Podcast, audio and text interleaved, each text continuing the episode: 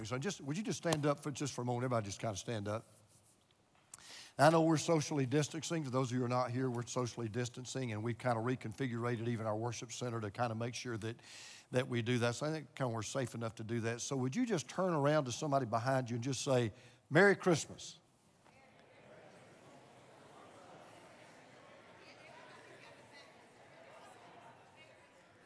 All right, thank you so much. I think I heard a roll tide out there, but we'll let that go. Um, no, you know, I, have been doing this for a while. Matter of fact, um, this Sunday, today, this, this is a Sunday before Christmas, that's right. Today is my 44th year as a pastor, today, 44 years. So, thanks.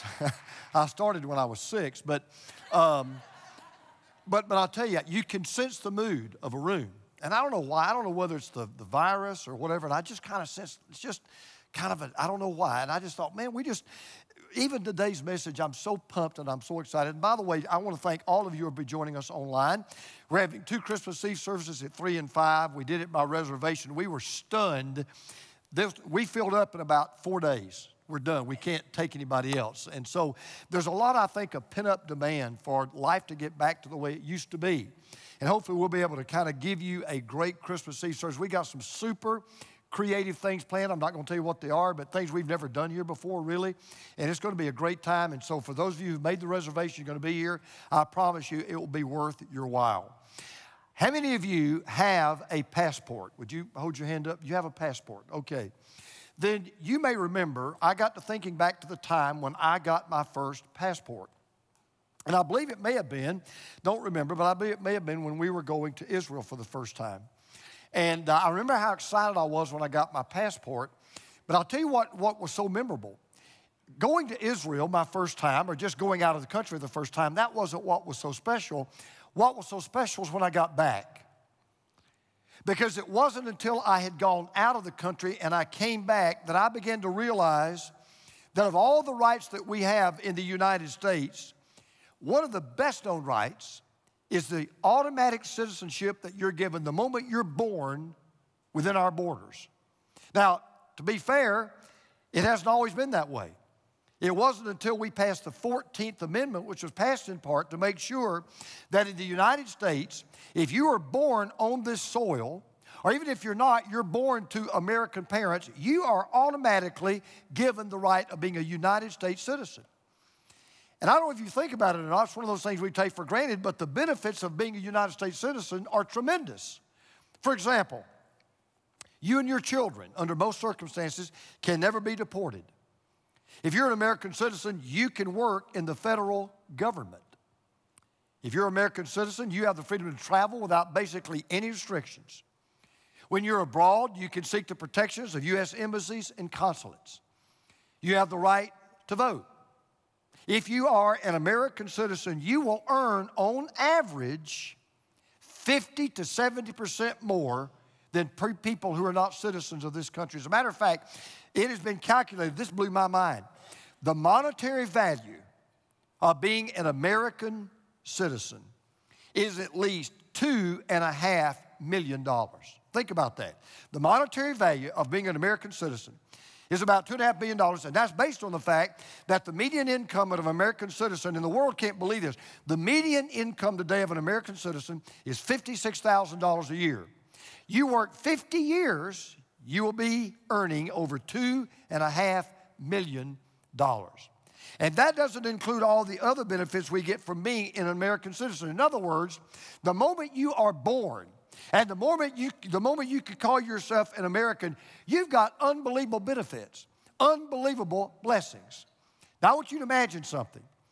I want you to imagine that you're born on American soil, or you're born in an, in an American family, and you are an American citizen, but you don't realize all the rights that you're given in that moment. And I want you to imagine that you live like an undocumented foreigner. You live like you don't really belong here. You live like you're really not a citizen even though you are. I mean, it would be tragic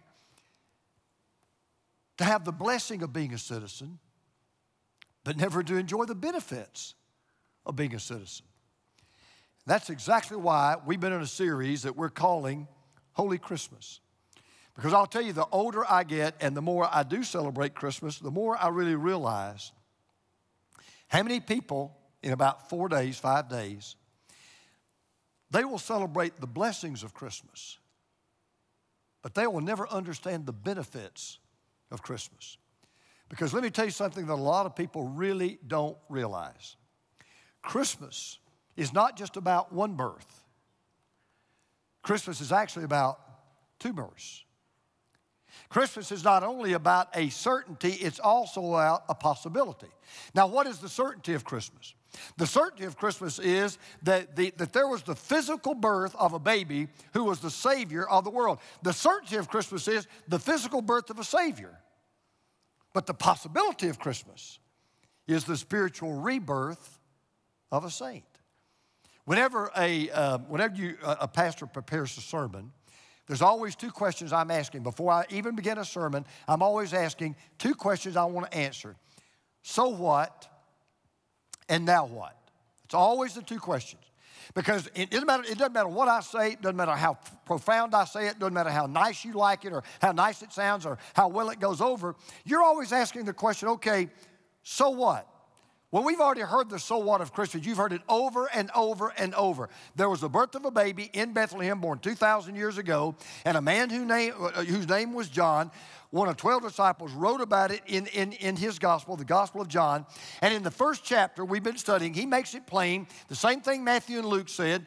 This little baby that was born was not just an ordinary baby, he was God in the flesh. We've heard it a thousand times. Okay, I get it, I understand. That's the so what. But now what? Okay, so Jesus was God. That's what the Bible, that's what Christmas teaches us. But so what? Well, actually, we've answered the so what in the first two messages. Today we're going to deal with the now what because the first answer gives the answer to the second question. Jesus, that little baby, really a baby, cried, needed diapers, needed to be fed, totally helpless. That little baby was God. That's the so what. But here's the now what.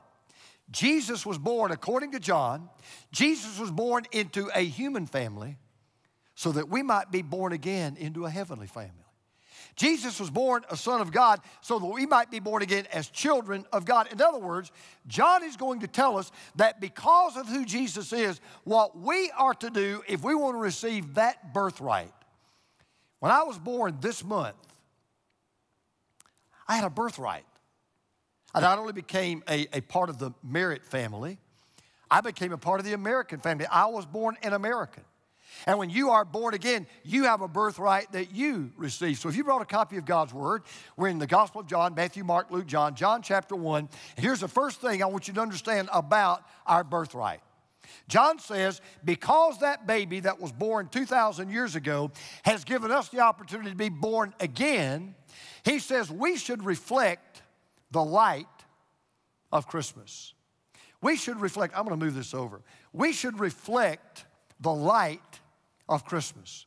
Now, after clearly stating that Jesus was God the Son, God in the flesh, both God and man, John does, a, does something for us. He introduces another person named John. This is not the John that wrote the gospel. He introduces another person named John that will actually introduce Jesus. So he says, okay, Jesus was his baby. He was born of God. He was from God. He was God. He was God in the flesh. And then he says this There was a man sent from God whose name was John.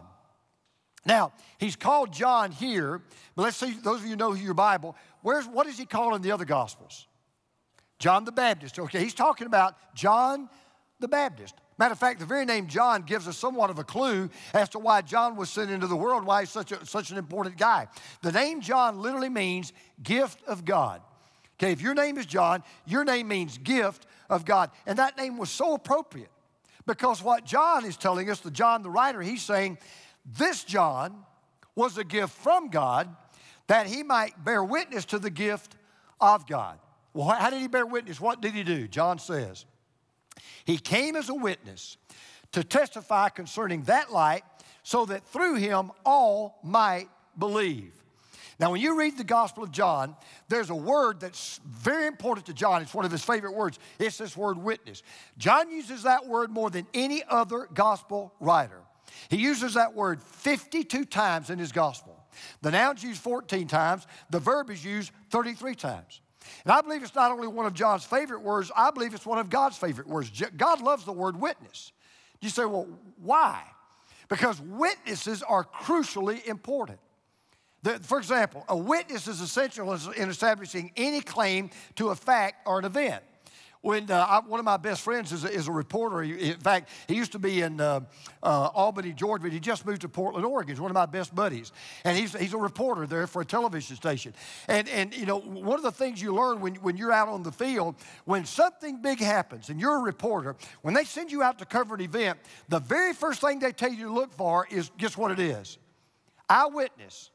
Find somebody that was there. Find somebody that saw what happened. Find somebody that heard what happened. So they're looking for eyewitnesses. They want to hear from somebody that says, hey, this is what happened. I saw where the plane crashed. I heard the motor worry. I knew something was wrong. They want somebody that can tell you, I was there, I saw it, I heard it, I experienced it. My, one of my sons is an attorney. And he can tell you how important witnesses are to the legal system. Because when credible witnesses testify to an event, we're not only morally bound to accept and believe what they say is true, but here's how important a witness is a witness can give you the death penalty, or a witness can save you from the death penalty. A witness literally can hold their life in your hands. A witness can send you to prison for life. You say, okay, wait a minute. What does all that have to do with us? Well, I want you to substitute your name for John. And I want to read two verses again, but I want you to put your, I might have to put mine in it, but I want you as you read it to put your name in it. I'm a person sent from God whose name is, you put your name right here, whose name is, I'm going to put mine, James. I have come as a witness to testify concerning that light so that through him all might believe. See, you cannot be compelled necessarily to be a witness in a court of law. Or even if you are compelled to be a witness in a court of law, you can take the Fifth Amendment. But you can't do that as a Christian. The exact moment that you exercised your birthright, the exact moment that you gave your life to Christ, the exact moment you surrendered your life to Him, you are to be a witness because what was true concerning John and Christmas is true of us and Christmas. John just happens to be the first specifically named human witness in the gospel. What I'm telling you is the same reason that God sent John is the same reason God sent James. He's the same reason that God sent Richard. He's the same reason God sent Jack. He's the same reason God sent Mike. He's the same reason God sent you. God sent all of us for the exact same reason. We are to be a witness to the light. That's why we tell you every week when you leave this church, you don't leave this church. What do we say? You are what? You are sent. You don't leave. You are sent. See, John's primary work, John said, I've come to do one thing. I want to be a faithful witness to the light of Christmas. Now, let me just make something plain to you. That's not the only reason we're here. I get it. I understand that. We, are here for a lot of reasons. That's not the only reason we're here, but I will tell you that is the main reason that we're here. The main reason why you were sent into this world was to bear witness to the light. And I want to tell you why that's, that's, that, it, it, this breaks my heart. In, in a recent research project that was conducted by the Lutheran Hour Ministries and Barna Group, I want you to listen to what they found. This just came out. Let's listen to this. What percent of Americans talk about God at all? You ready for this? What percent of Americans would you think talk about God, faith, religion, or spirituality even just once a week? What percent? Eight. Only 8% of Americans in a week, only 8%, only 8 of 100 people will ever mention God, ever talk about faith, ever talk about religion, ever talk about spirituality. Only 8. An additional 15% talk about spiritual matters even once a month. Listen to this. Do you know how many spiritual conversations the average American say they have in a given year? One. The average American will have one spiritual conversation in a year. Not only are Americans talking about spiritual matters very little, the American church seems to be following suit. And see, this is what I don't understand. There's a difference between being a witness, we're all to be a witness, but there's a difference between being a witness and bearing witness. We came here today and I hope you enjoyed the Christmas music. I hope you enjoyed the worship. We're going, great, we're going to have great worship Christmas Eve. I hope that you did. But I want to say something to you very, very clearly. The moment you become a worshiper of Jesus, you should become a witness to Jesus. The moment you become a worshiper of Jesus, you should become a witness to Jesus. And John goes on, and John goes on to add something else, so you won't be afraid to do it. Listen to what he said about John. He said, Look, he himself was not the light. He came only as a witness to the light. If you're one of those people, and I get it sometimes, well, you know, Pastor, I'm just so afraid. I, I, just, I just have this fear. I'm afraid I might mess up. I'm afraid they may ask me a question I don't understand. I'm not quite sure how they'll take it. I don't want to that. I don't want to make anyone upset. Listen, let me help you on something. You ready for this? It is not our job to be the light. That's not my job. It is not my job to force people to come to the light. It's not my job to even get people to see the light. That's not my job. My job is just to bear witness to the light. Because it's not about who we are, it's about who He is. It's not about how we live, it's about how He died. We are to reflect the light of Christmas. But then John says this He says, Now, once we reflect the light of Christmas, he says we must respond to the Lord of Christmas. When you reflect the light of Christmas, you've got to respond to the Lord of Christmas. Now, John says, by the way, what is the light of Christmas? He said it's none other than the Lord of Christmas. And then John makes this amazing statement. He said, the true light, talking about Jesus, the true light that gives light to everyone was coming into the world. I love John. Because John does not equivocate, John does not hesitate. John says there's only one true light. Well, there may be a lot of gurus and a lot of religious leaders and a lot of some so called messiahs that claim to be the light, but John says there's only one true light. And then John says this by the way, he's not just the light for some, He's the light for everybody. I just love it when people say, hey, you know, if Christianity works for you, that's okay. You know, Jesus is just not for me. Sorry, sir, he is. Sorry, ma'am, he is. You go anywhere else, you're going to a false light. He is the true light. And see, when we bear witness to that light, people have to respond. Now, when I read the gospel, one of the reasons I love reading the Bible is every time, without it fail, I'll read the Bible and I'll say, that's exactly the way it is today. Here's a book that was written thousands of years ago, and I'll read it and I go, that's exactly the way it is today. For example, the way that people responded to Jesus 2,000 years ago is exactly the way people respond to Jesus today. They responded one of three ways. Let me show you how people respond to Jesus. Here's the first response John said, He was in the world, and though the world was made through him, in other words, he made all this, even though he did, the world did not, say that word out loud, recognize. The world did not recognize him. I mean, I just, when I read this, when I read the Gospels, I go, what?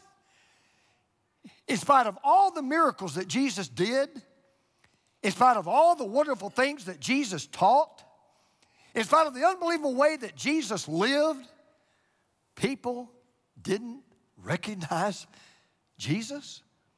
I mean, you ready for this? His own family didn't recognize him. They grew up with him. From the time he was born, they didn't recognize him. Let me take you back to a time.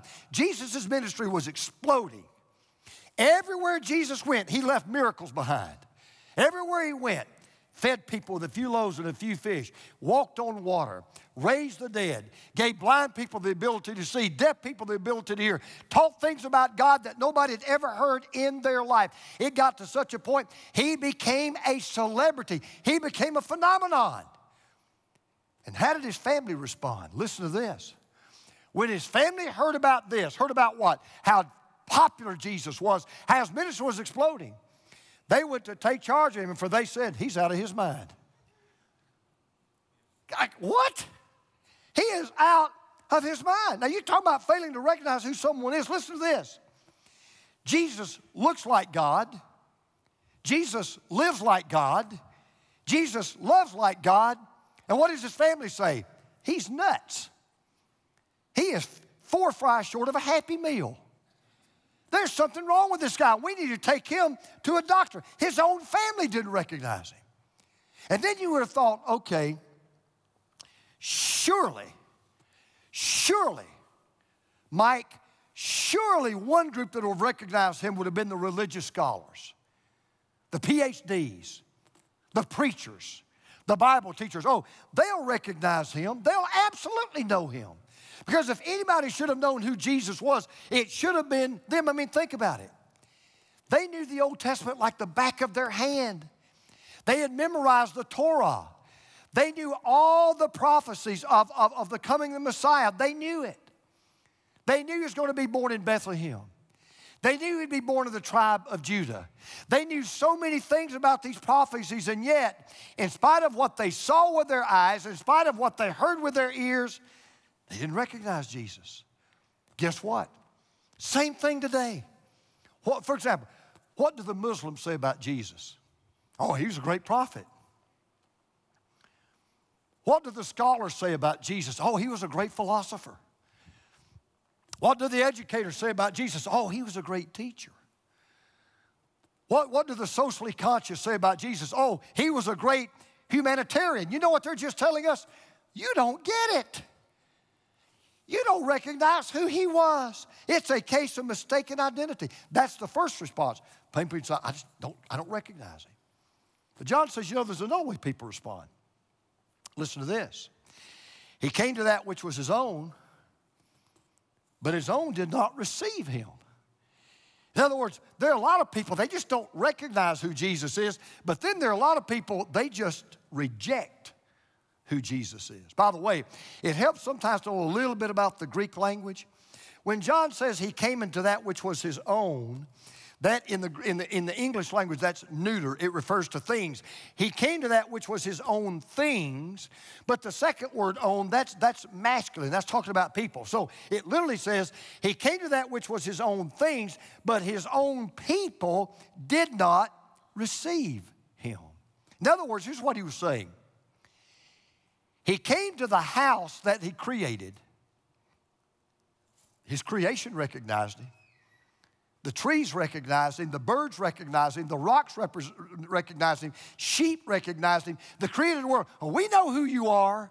He came into his own thing. They did. But then he walks into his own home, his own family, his own people, his own Jewish race. They not only didn't recognize him, they rejected him and they executed him. They didn't care about the evidence. Listen to what they did. They joked about the circumstances of his birth. They accused him of being the illegitimate son of Mary. They reviled his teachings. They questioned his motives. They criticized his methods. They got angry at his message. They say, hey, hey, Pastor, I got a question. So, why didn't the world recognize him? And, and why did the world reject him? Can I tell you the first and the best and the real reason at the end of the day? People don't like it, but it's true. The reason the world doesn't recognize him and the reason so many people reject him is because they want to. They want to. If you don't want to see the truth, you're not going to see it. If you don't want to handle the truth, you're not going to handle it. If you don't want to hear the truth, you're not going to hear it.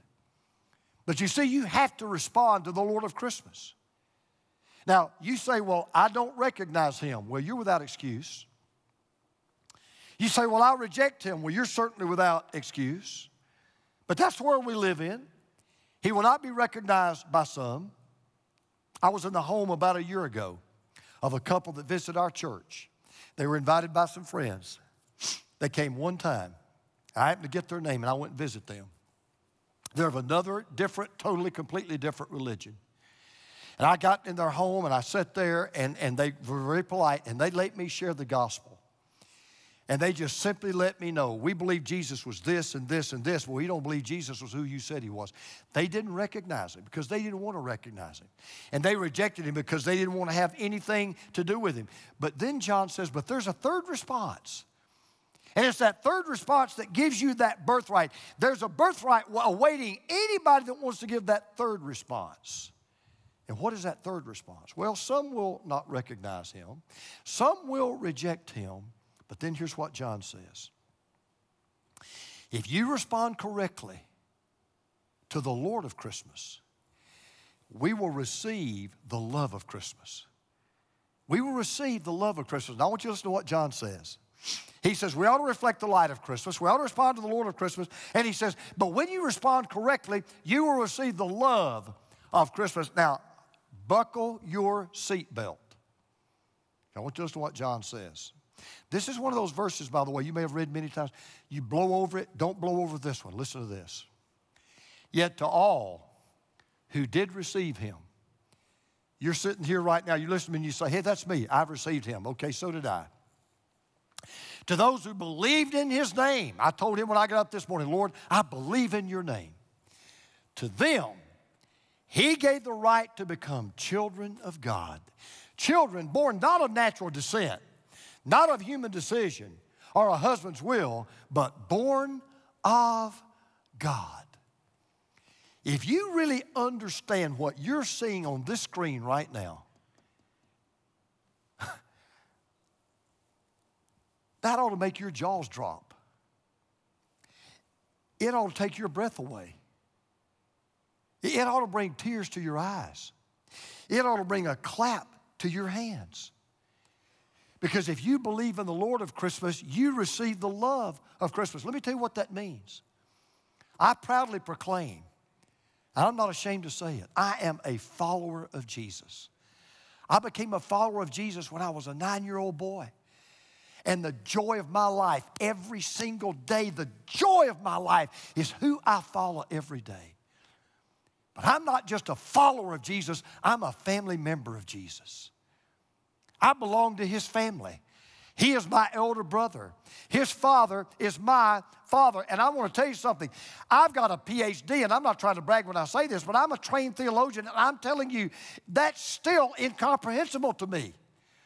That the creator of all things, that the controller of all things, that the connector of all things would come to us, listen to this, would come to us, be crucified come back from the dead. Instead of punishing me, rejecting me, kicking me out, brutalizing me, doing what, giving me what I deserve. You know what he did? As a nine year old boy in a movie theater, he said, You are now one of my brothers. You are now in my family. My father is your father. We are a part of the same family, and the birthright of every single Christian is the moment you receive Jesus Christ, you automatically, immediately become a child of the King. You become a child of the kingdom. You talk about a priceless Christmas gift. Listen, this meant so much to John, he never got over it. John wrote the gospel, scholars believe, when he was kind of younger, in his younger years. Scholars believe that John lived to be about 90 years of age. He actually died in exile on the island of Patmos. If you ever get to go with me on a, on a trip to Greece, we actually go to the island of Patmos. It's awesome to go over there, and I always read the book of Revelation. But John actually died on the island of Patmos, but, he lived to be 90 years old. And, and when John was about 90 years old, he wrote 1 John, 2 John, 3 John, and the book of Revelation. But there was one thing that John never got over all those years. And he said it later in 1 John chapter 3. Listen to what he said. He said, See what great love the Father has lavished on us, that we should be called children of God. Now, what, listen to what he says. He says, if you're a believer, if you've trusted Jesus, if you're a follower of Christ, it's not just that you can call yourself a Christian, a child of God. He said, that's what you are. That's what we are.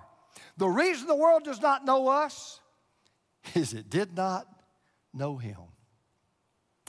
How many of you remember the TV show or maybe the movie The Addams Family. How do you remember The Addams Family? Remember that? I'm not going to do it. Did you know that we were all born into the Adam family? You ever thought about that? Who's the first man? Adam, right? Adam. We got problems. You know why? Adam had them, okay? We got problems. We were born into the Adams family. All of us were born into the Adam family. But because of Jesus, we can be born again into the God family. Now, watch this. I'll, I'll wrap this up. The way this birth happens is unbelievably simple, but it's simply unbelievable. If you're watching right now, you'd say, Man, I want to become a child of God. I'd like to know that God is not just my creator, but my father. Can, how, how, can I get on? How can I make Jesus my elder brother? Tell me how I can do that. You won't believe how simple it is. It's all around two words. You ready? Believing and receiving. Believing and receiving. You know why we bear witness? Why, why is it we're to shine the light? Why are we sent? Go back to what he said. So that through him all might what? Believe. That's why we're here. We're sent to bear light so that all might believe. The most important verb in the Gospel of John is believe. Wait a minute. Do you know what believing is? Let me tell you what real believing is. You ready? Believing is receiving. That's what believing is. Believing is receiving.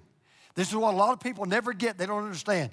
Becoming a child of God. Listen, if you don't hear anything else out there, out there, wherever you're listening right now, watching on TV, wherever you might be, if you're some of you are right now, you're in France, you're in Israel, you're in England, you're, some of you are on, on Kingdom Sat, you're listening in Saudi Arabia right now. Listen to what I'm telling you. Becoming a child of God has absolutely nothing to do with what you do for God. Becoming a child of God is all about receiving what Jesus has done for you. Can you give the Lord a hand on that? give the Lord. It has nothing to do. It has nothing to do with what you do for God. It's about receiving what God's done for you. So when John speaks of those, he says, to those who believe in his name, a lot of people understand that. You say, oh, I believe in his name. No, that's not exactly the way John put it. When you read it, what John says would, it literally says something we, don't, we wouldn't say in English. Those who believe into his name. You say, okay, what is the difference between believing in his name and believing into his name? How many of you remember the movie, He's Just Not That Into You? Remember that? That's the way John meant it. There, there are a lot of people who say, Oh, I believe Jesus was the Son of God. Oh, I believe in the story of Christmas. Yeah, I believe He died on the cross. And I believe He was raised from the dead. Yeah, I believe all that stuff about Jesus, but you're just not into Jesus.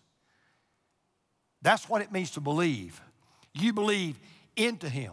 It means being surrendered to Him, sold out to Him, committed to Him. It's not a belief in your head, it is a surrender of your heart. When that belief, John says, when that belief truly kicks in, when by believing into Jesus, you are receiving Jesus, who He said He was, God in the flesh, John says, it does not matter what you've done in the past. It doesn't matter how bad you may be in the present. John said, for the rest of your life, you can call yourself a child of God because that is exactly what you are. You have the right. By the way, that word right means authority. Some of you know me. I've got a wife sitting over here right now. We'll be married next year 45 years. 45 years next year. Nobody knows me better than she does. She sees all of my faults, all of my flaws, all my foibles, all my failures, and she could write a book on them. But she still knows I have the authority to call myself a child of God. Don't always act like a child of God? No, sir, I don't. Do I always talk like a child of God? No, ma'am, I don't. Do I always think like a child of God? No, people, I don't. But I never cease being a child of God because of what Christ has done for us. See, that's why Christmas is not just a holiday, it's a holy day. In fact, along with Easter, I believe, you know, it's the two days. This is a theory. I can't prove this. I really do believe there are two days we'll celebrate in heaven forever. I do. I believe we're going to celebrate Easter, and I believe we're going to celebrate Christmas. I do. Can't prove it in the Bible. I can't. But I believe we are going to celebrate Christmas and Easter. Because Jesus was born, lived, died, and rose again so we can become children of God. And here's what we're going to do you a favor. We're going to wrap this up. Every week we tell you that you're sent as children of God to tell others, hey, you can become a child of God too. So here's what we're going to do.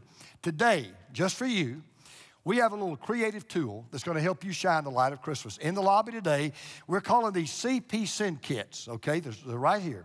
Has an ornament for you that you can hang on your tree and an extra ornament you can give to a neighbor, to a coworker, to one of your ones. So I'm going to ask you when you leave today, they'll be out of the lobby. Pick up one for you and your family, and all we ask you to do is this hang one of these on your tree, but take one of these and give it to your one, give it to a neighbor, give it to a coworker, and shine your light. So let me wrap this up. Last thing. I love to close the things I've never, you know, I, I learned when I do research. One of the things I, I get to do as a pastor, I get to study and read. You don't get to do that. I do what you can't do. And I learn things all the time, so I'm going to wrap you up, wrap up with this. How many of you have ever bet on a horse race? Don't hold your hand up. Don't you hold your hand up. Don't you do it. I'm just, that's a joke. I know some of you have. But let me tell you something I learned. This, this, this, is, this will be worth coming to church for. In horse racing, you know what people bet? You know what people who know what they're doing bet on? You know, what you know they don't just say, well, I like that name. You know, if I go to, you know, if I go to a track and there's eight horses, okay, if one of those horses is Uga, I'm going to bet on that horse. He may be a nag, but I'm betting on Uga, right? okay, I'm betting on him. People don't bet on names. They don't even bet on looks. That looks like a good horse. If you know what you're doing in horse racing, do you know what you're betting on? Not betting on a jockey. Jockey would be riding a nag. Nice try, no cigar. You know what you're betting on? If you know what you're doing, you're betting on a bloodline. Yeah, you're betting on a bloodline. You, you, you do your homework. Listen to this. Virtually all the world's 500,000 thoroughbred racehorses, I didn't know this, 500,000 thoroughbred racehorses, guess what? They all descend from about 28 ancestors born in the 18th and 19th century. But it gets even better. According to one genetic study, you ready? We now know that you can trace 95% of the male thoroughbred bloodlines all the way back, you ready for this? To one super stud stallion. I think they called him Mr. Ed, but it was one super stud stallion. I read that story and I thought to myself, hard for me to say it without crying. I am a spiritual thoroughbred.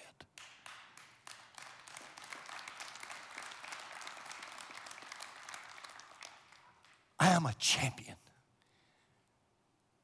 Because I can trace my bloodline today all the way back, not to a super stud stallion, but to a supernatural Savior and his name is Jesus. And that's why we say, Merry Christmas. Let's bow. Would you bow with me as we pray? Heads are bowed and eyes are closed. If you're watching online right now, you're in this building, I just want to say something to you. You have a birthright that's waiting on you.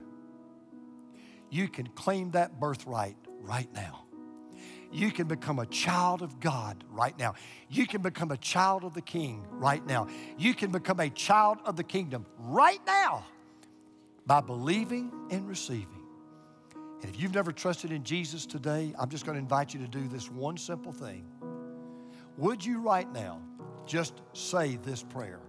Not say it, pray it. Lord Jesus, I'm a sinner. I need a Savior. I'm lost. I'm a citizen of this world, but I want to be a child of the King. This, this Christmas, I believe you were born a virgin, of a virgin as God in the flesh. I believe you lived a perfect life. I believe you died a perfect death. I believe you came back in a perfect resurrection. And I'm asking you, as my risen Lord, to come into my heart, take over my life, I surrender all that I am to all that you are. And I ask you today, save me, forgive me of my sins. I receive your gift of eternal life. And Lord, help me beginning today for the rest of my life. Now to do what I know you sent me on this earth to do. Not to be the light, but to bear witness to the light. And I pray this in your name. Now, if you're sitting in this building or if you're watching online right now, I want you just to go to Crosspoint Church slash decision and just let us know of your decision today. Just go to crosspointchurch.com forward slash decision. Or you can text to 56525. 5656525. You can just absolutely text that right now. And all you got to do is just text two words Yes, Jesus. 56525. You can do that right now. What will happen? We're going to we're going to give you steps to take to walk through what you need to do now to start becoming a disciple. And by the way, you know the first thing you begin to do, you know the way you bear witness to the light when you come to Jesus? The first way you bear witness? By being baptized. We're baptizing Christmas Eve. And it's, that's the way you bear witness. When we baptize people, and, we baptize as many as we can, when we baptize people, you know what they're doing in that water? Not just getting in the water, they're bearing witness to the light. They're saying, I am who I am, doing what I'm doing because of what Christ has done for me. So I want to encourage you as I'll see you again Christmas Eve. I want to encourage those you are watching, those on this building right in this building right now. Bear witness to the light to somebody this week. Don't let don't waste this Christmas season. And remember, after we sing this last song, we'll be finishing up. You are sent. For those of you that I won't see again till the first of the year, I do wish you a very, very, very Merry Christmas and a blessed New Year.